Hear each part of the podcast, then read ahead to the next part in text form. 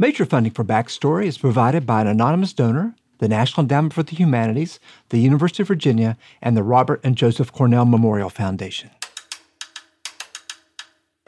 From Virginia Humanities, this is Backstory.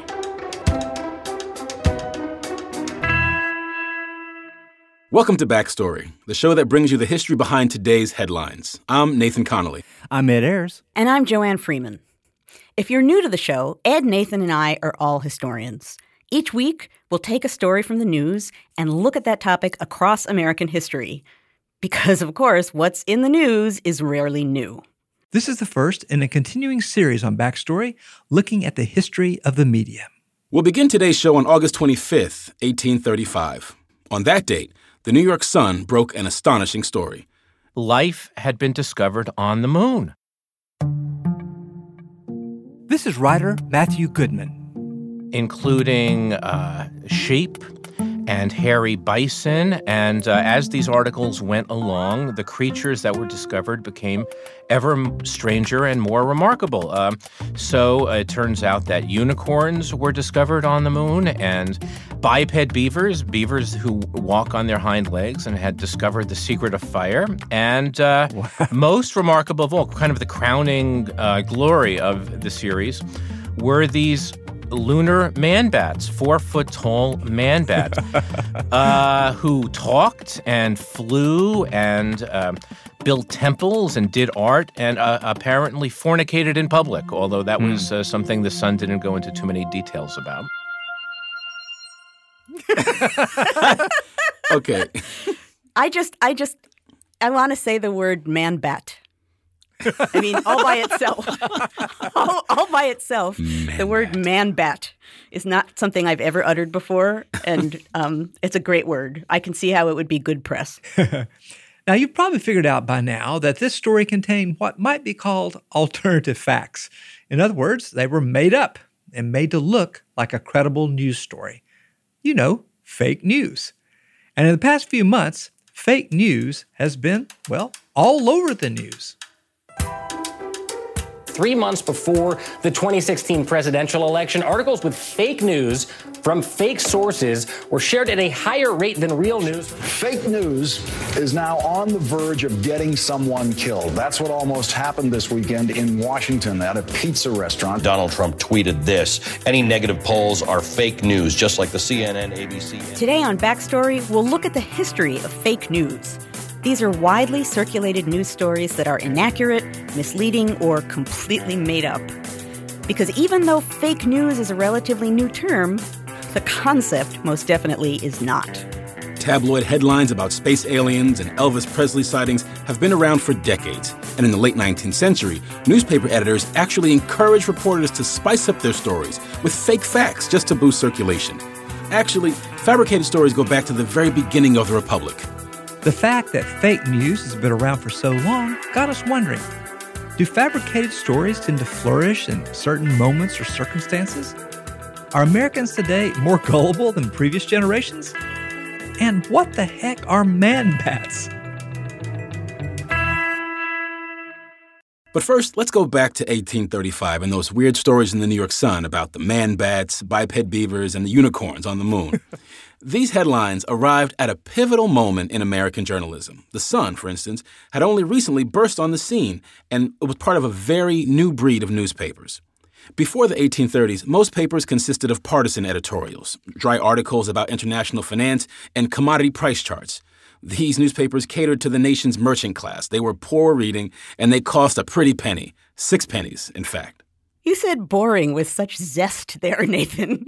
I, I, I like reading those newspapers. There's all kinds of snazzy politics in them, but I will admit that The Sun, by contrast, targeted the city's booming working class. It was a different kind of paper. Its pages were filled with local gossip, crime, sports, and yes, stories of fantastical life on the moon. All this for a mere penny. Other newspapers sensed a promising business model and followed suit. And before long, an entire new industry emerged. It was known, logically enough, as the penny press. And perhaps more than any story, the great moon hoax helped launch the penny press. When I interviewed him a few years back, Matthew Goodman told me this story was never meant to be taken seriously. The story, in fact, was cooked up by the Sun's editor, Richard Adams Locke. Locke was an ardent abolitionist and all around political radical. He was frustrated by religious astronomers who claimed there was life on the sun, the moon, and the stars, because why else would God have created these heavenly bodies if not to populate them? Locke thought this was nonsense. He thought this was mm, religion masquerading as science.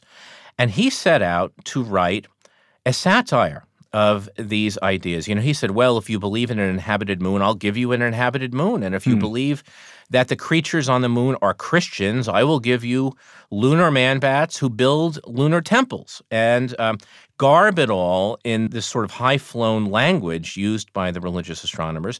And in so doing, expose it for the humbug that it is. But what he hadn't anticipated, and this is really the crux of the story, is that people had been so schooled in the ideas of these religious astronomers that when the articles appeared, they simply believed them. Some people at the time claimed it was nine out of 10 New Yorkers believed this. Um, wow.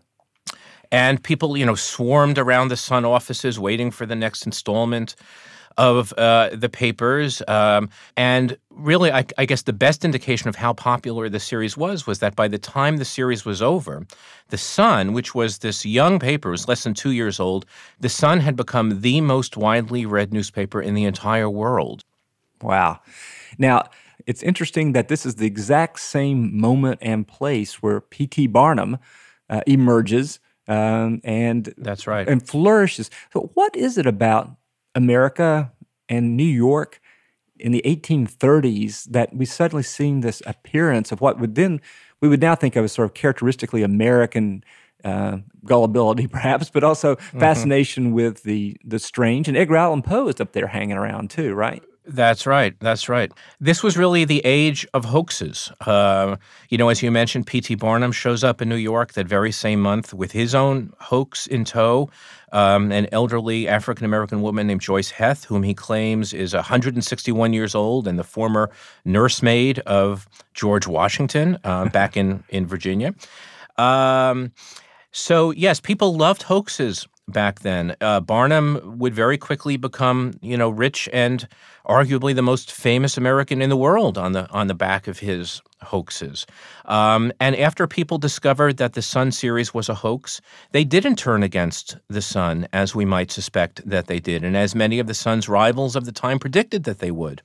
Um, they simply tipped their hats to the Sun. They said, "Job well done." Uh, do it again. Do it. Do it again. Uh, see if or see if you can do it again. right, you know, right, right. We dare you to try to do it again because part of what was going on, and I guess this is in, in some sense an answer to your question. This was really a democratizing era. You know, Andrew mm-hmm. Jackson was in the White House at the time. You were beginning to see the falling away of a lot of the uh, venerable traditions of uh, the old world. You know cartmen didn't doff their hats to their employers anymore. People called each other Mister rather than Sir. Shaking hands be, uh, instead of bowing, you know, became became much more widely in use. Hmm. So this really was a democratizing time, and I think part of the appeal of hoaxes at that time was that people were beginning to understand their own right of judgment, their own right of determining mm. what was true and what was not true. And, you know, as Barnum said, when you pay your quarter and you get to the top of the stairs, you can decide what is true. And it became kind of a, an implicit competition between the hoaxer and the patron to try wow. to see if he can fool them. And if they were successfully fooled, they felt not cheated, they felt entertained. I see. So I'm a big fan of democracy, and actually, I like popular culture a lot uh, back then and mm-hmm. today and everything. But isn't this a little scary that you know you have democratization and it immediately lean, leads to lunar man bats? I mean, does this suggest a sort of a, a lowering of standards or a, a weaving in of gullibility into American culture? I, I think I think there were good things about it, and I think there were bad things about it. Yes, you could argue that there were some um, diminishing of standards, perhaps, but at the same time, you began to see a far more literate public, a far a public that was far more able to understand what was going on in the society around them as a result of these newspapers. I mean, these newspapers that like the penny papers like the Sun. And by the way, very quickly after the Sun, you began to see the appearance of other penny papers in cities around the country. Uh, The New Orleans Times Picayune began at that time. Where the, word Baltimore Picayune Sun. comes from, if I'm not mistaken, why we think of something as Picayune right. is because it was cheap, right? It was just one. It was the, the coin of the time. Exactly. Uh, the Cleveland Plain Dealer, all of which continue to publish today, all got their start in the wake of the success of the Sun. So you know, uh, these papers were really quite good in a lot of ways. They had very good, strong local coverage, which was something that had never been uh, done before, and really by within about 15 or 20 years, you, you really see the end of the old line merchant newspapers. The sixpenny papers had virtually disappeared by the 1850s. Um, Well, that's pretty amazing. And, And- that raises a question I have for I'm Yeah. sorry, I could hear that you were getting ready to say something else there. If you would like to go well, I ahead. think I, I think it probably was the same point you were about to make, which is that in a way it's some somewhat analogous to the situation that we see today. This was a moment where a new kind of journalism, much more affordable, much faster, and s- kind of s- snappy, took over from the old style of journalism. And it really only took about 15 years before the old style had disappeared entirely. We might now be on the cusp of another period like that, where the old style of journalism, meaning print journalism, is very quickly being replaced, for good or for ill, by a different kind of journalism, internet journalism. So we may be witnessing the end of that that type of journalism, you know, right before our very eyes. Well, that's a very interesting counterpoint that you've laid out for us here, Matthew. And uh, the, the book is fascinating. And I, I do think it's one of these instances where uh, the past really does kind of give us a, a glimmer. Um, Reflected off the moon, almost as it were, of uh, of what the future might be, and uh, I'm really grateful both for the book and uh, for your time talking with us today. Oh, thank you. It was really fun. I appreciate it. Matthew Goodman is author of The Sun and the Moon, the remarkable true account of hoaxers, showmen, dueling journalists, and lunar man bats. There you go, Joanne, in 19th century New York.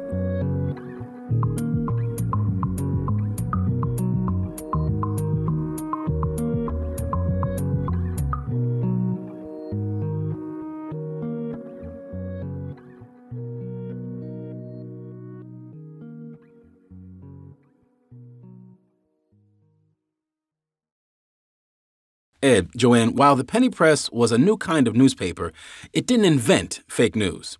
Joanne, I think one of your founding father pals played a starring role, perhaps? Yes, one of my one of my founding father pals, Benjamin Franklin, um, in the period just before they were going to be negotiating the treaty with Britain to end the American Revolution, he, Franklin wanted to influence the negotiations, so he actually made up a fake supplement to a real newspaper. He made it look very real.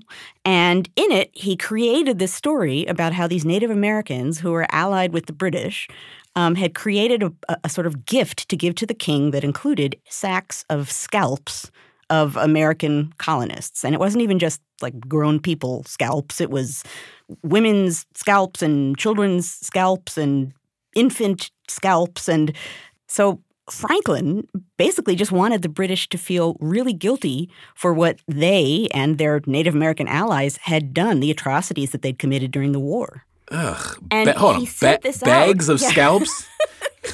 Bags of scalps, eight bags of scalps, even. You know, Frank, Franklin thought big.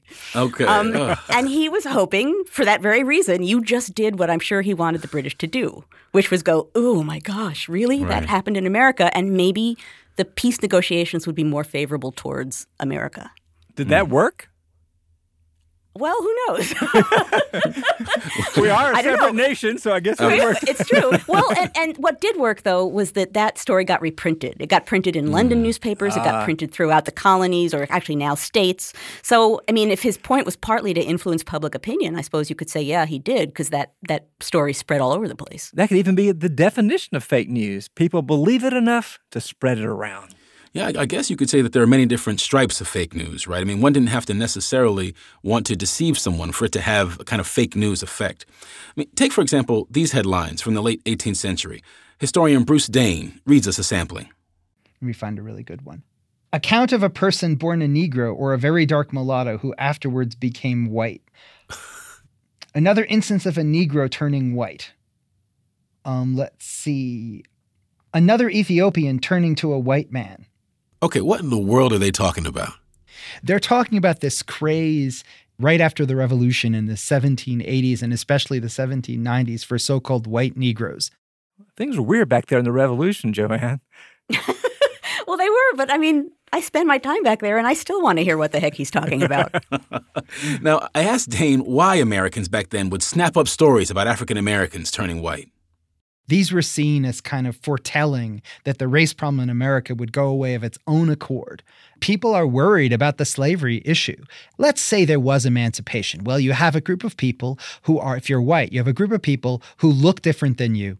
And that difference is a mark of having been a slave. And the fear, and this is most famously said by Thomas Jefferson in his only published book, the end result of emancipation in America without black people having to leave because they look different and remember what the difference has meant will be race war. So this is a big preoccupation. If all black people will just whiten up, this will all just take care of itself. Okay, they couldn't have possibly had anybody who they could document as having turned white at this time. Um, actually, there was. There was a man who named Henry Moss, who was probably from Maryland, who'd probably been born a slave. And at some point when he was a child, he reported that his skin started turning white in big blotches. And by the time he became an adult, his hair and his face were almost completely white, even though he had very Negroid features and he had white blotches across his body. Negroid being the term of the day. Yes. And he knew that people were interested in this and were talking about these issues. And he figured he could make a buck out of it. Oh, wow. He got himself to Philadelphia and got in contact with Charles Caldwell, who was a doctor who was who was well known and who was the protege of the founding father Benjamin Rush, who was a very famous physician. And oh. they set him up in an inn outside of Philadelphia. And a lot of the founders and well-known people came out and looked at him and they paid a nickel to examine him with his clothes on and a quarter to examine him naked. So you're actually telling me that there's not only one or two or several headlines about black people turning white, but that there is an entrepreneurial person, possibly a slave, who has a skin condition, presumably what we would call today, I guess, vitiligo, which causes one to lose their melanin. He's actually using this opportunity to travel to Philadelphia and make a buck off of this? Yes, m- make such a buck that he seems to have been able to purchase his own freedom, that of his wife, and even buy a small farm in Virginia. Right next to Thomas Jefferson, presumably, right? No. Actually, I don't think it was that far from Charlottesville. I think it was a bit north.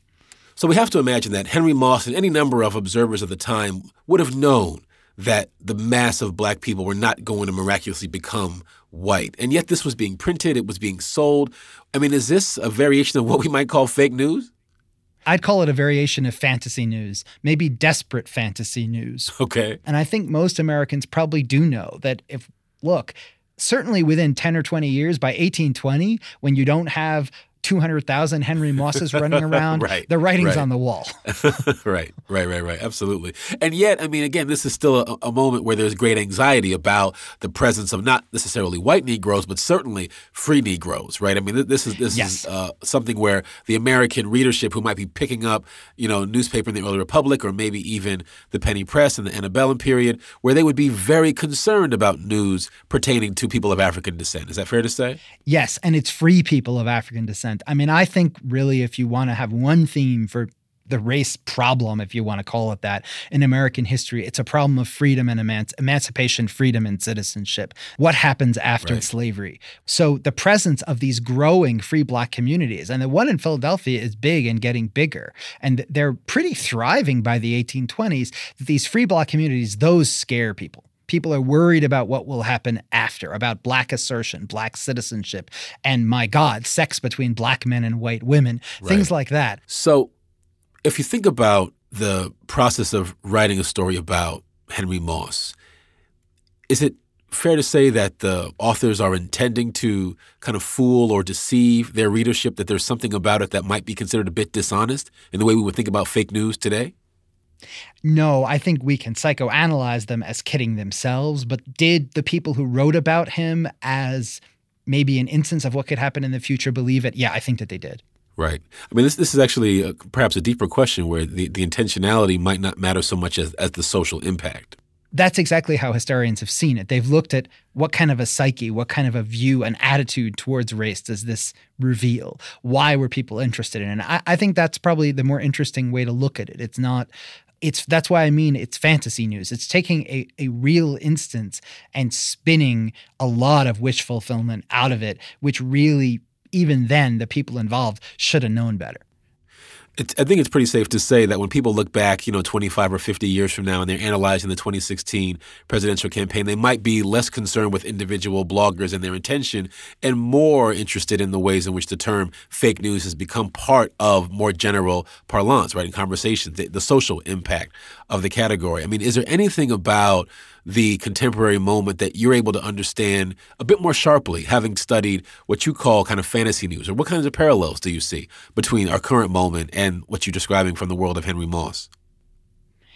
I think back then, Henry Moss, not many people say he said he did not exist. Right. It's not like were there 11,000 Muslims cheering in Jersey City? Well, is that a fact or not? We can say it's a fake, fake fact, therefore fake news. Henry Moss existed. Most of these statements, people thought there was some reality to them. It's what the facts meant that everybody fought like crazy about. Well, that really is, is is my question. I mean, is there any sense that you have about what the social meaning of a Henry Moss story might have held? What's the social meaning? I, I think the social meaning is it shows the intense pressure to imagine America as this great environment combined with this notion that equality is really only possible in a nasty and difficult and corrupt world if people are more see, feel and seem more or less the same. Ooh. that they have enough in common in a familial and lineal kind of way. We're all from the same place. We all think more or less the same things believe the same things. We all live more or less the same way. That there's this assumption you have to have that. You have to have that to have a viable country that will last. Right Thomas Jefferson actually famously wrote, I tremble for my country when I reflect that God is just, that his justice cannot sleep forever, unquote. And thinking about, you know, something as heavy as that, one might find a, a great deal of relief in reading what seems to be a pretty harmless story about a black man turning white. Yeah. And they're aware of the hypocrisy of you know, Johnson, the British writer, said before the revolution and during it, why do the loudest yelps for liberty come from the drivers of Negroes? People understand that. Jefferson himself even thinks, well, look, the reason why there'll be this race war and God will be on black side is we have done far worse to African Americans than the British did to us. British mistreatment and metaphorical slavery created American patriotism and the revolution. What did real slavery, based on a visible difference, do in black people's minds? We've created an enemy nation in our midst, right. and they, they implacably wish to destroy us.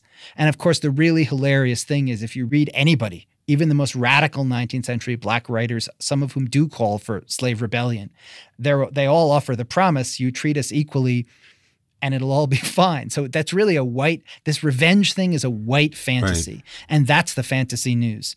If I were to say the fake news of the 19th century, the 18th century regarding these issues is this intense fear of this incredible and horrible apocalyptic conflict if black people are given any more freedom or power or political rights and that's that's the fake news because if you actually look what anybody virtually anyone who's african american actually does when they're given any of that it doesn't confirm that fantasy at all. Right. bruce dain is a professor of history at the university of utah and author of a hideous monster of the mind american race theory in the early republic. Thanks again bruce. You're very welcome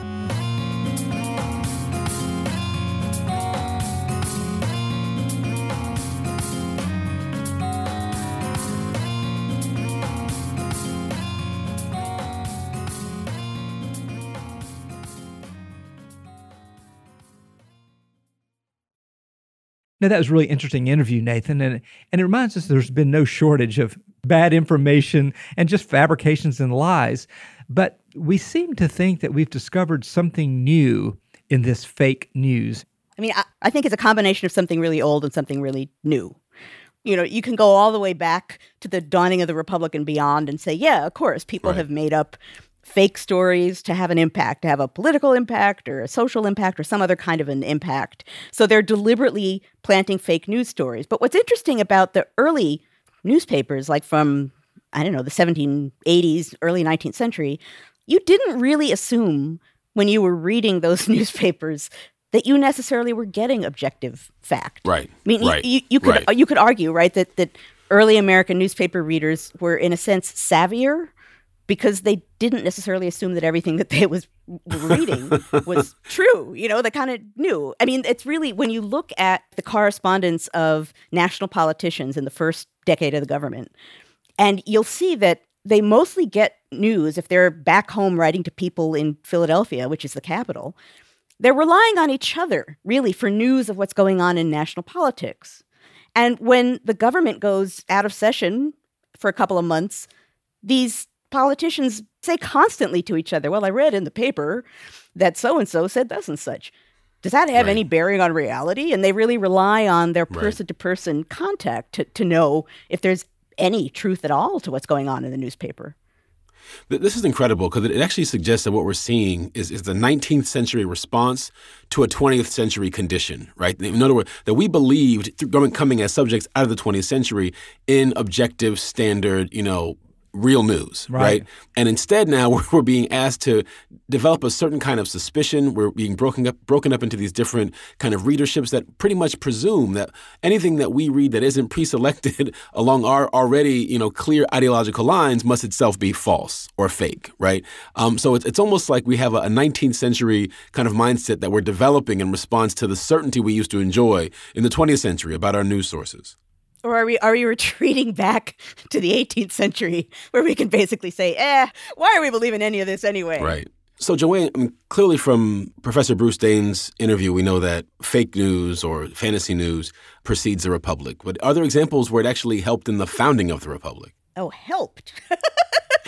I can think of a lot of examples where it shaped the Republic. You know, I mean, I can Wow. think of moments where there were was fake news that was directly incorporated into, for example, surprise, surprise, political mm-hmm, campaigns. Mm-hmm. So, in the presidential election of 1800, and again, this partly the fact that this worked as fake news is partly relies on the fact that it was hard to spread information, and because of that, it was hard to contradict rumors once they got started.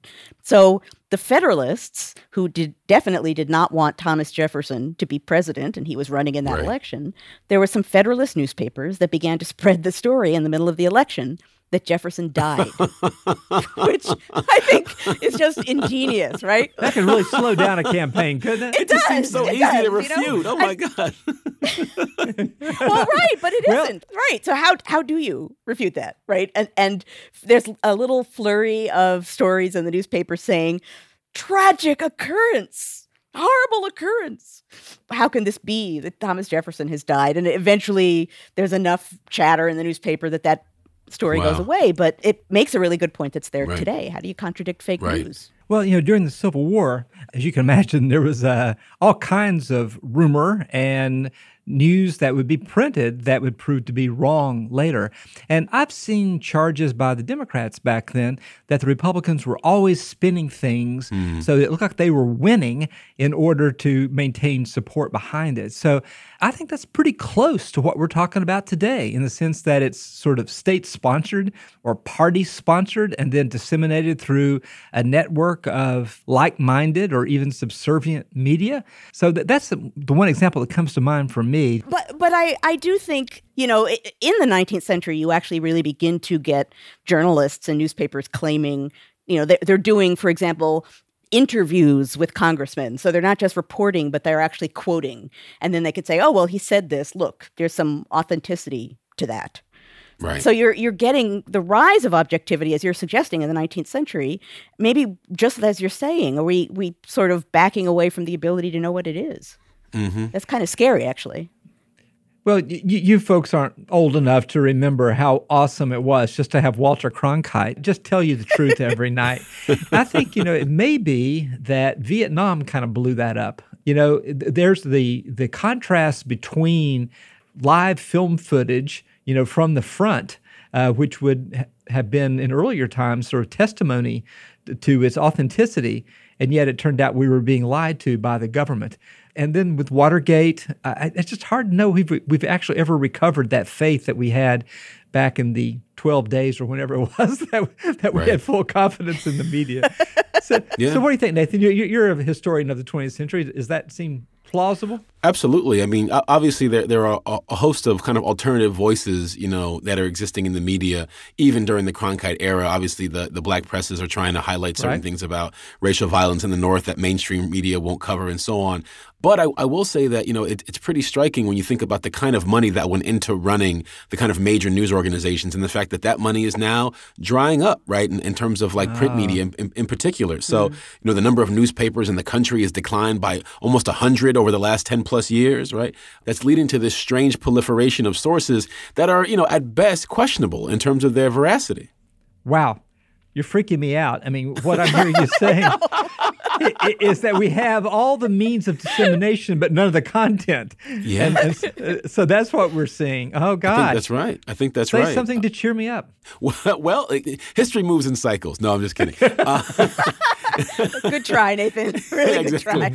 no, but but but but I I do think there there is this right, which is that people at some level did want and hope for something a little bit more certain, right? The birth of what we took to be objective news in the late 19th and early 20th century did come from a certain desire of people to have, you know, direct quotations, to have images, to have something a little more, you know, durable on which to base their, their information and their choices. And so, you know, my sense at least is that you'll probably continue to have one or two, you know, major news outlets that are going to be reliable. I don't think the New York Times is going to shutter its doors anytime soon. Um, but I do think that what we have to be careful about is the way in which news across the board has been delegitimized, right? I think the fake news charge does, you know, bring us to a point that is like an earlier period where you almost presume that no source is valid. And I think we're, we're going to be really worse off for whatever we decide to do going forward if we don't think we can trust any new sources that are available. Right. And, and I totally agree with that. And that also goes back to the beginning of the Republic when James Madison essentially considered the press a fourth branch of government. Mm-hmm. Because how else do you hold government accountable? The fourth but estate, with the absolutely. press. Right. Yeah. And, and so if we're delegitimizing the press, what is the tool of accountability, right? Removing that at a moment when it would be really, really good to have that in place.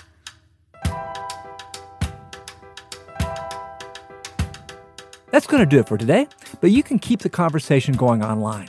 Let us know what you thought of the episode or ask us your burning history questions. You'll find us at backstoryradio.org or send us an email at backstory at virginia.edu. We're also on Facebook, Tumblr, and Twitter at Backstory Radio. And feel free to review the new show in the iTunes store. Whatever you do, don't be a stranger. This episode of Backstory was produced by Andrew Parsons, Bridget McCarthy, Nina Earnest, Emily Gadek, and Ramona Martinez. Jamal Millner is our technical director, Diana Williams is our digital editor, and Joey Thompson is our researcher. Additional help came from Sequoia Carrillo, Emma Gregg, Aidan Lee, Courtney Spagna, Robin Blue, and Elizabeth Spage. Our theme song was written by Nick Thorburn. Other music in the episode came from Podington Bear and Ketsa. Special thanks to the Johns Hopkins University Radio Studios. Backstory is produced at Virginia Humanities. Major support is provided by an anonymous donor, the National Endowment for the Humanities, the Provost Office at the University of Virginia, the Joseph and Robert Cornell Memorial Foundation, and the Johns Hopkins University. Additional support is provided by the Tomato Fund, cultivating fresh ideas in the arts, the humanities, and the environment. Brian Balogh is Professor of History at the University of Virginia. Ed Ayers is Professor of the Humanities and President Emeritus of the University of Richmond. Joanne Freeman is Professor of History and American Studies at Yale University. Nathan Connolly is the Herbert Baxter Adams Associate Professor of History at the Johns Hopkins University. Backstory was created by Andrew Wyndham for Virginia Humanities.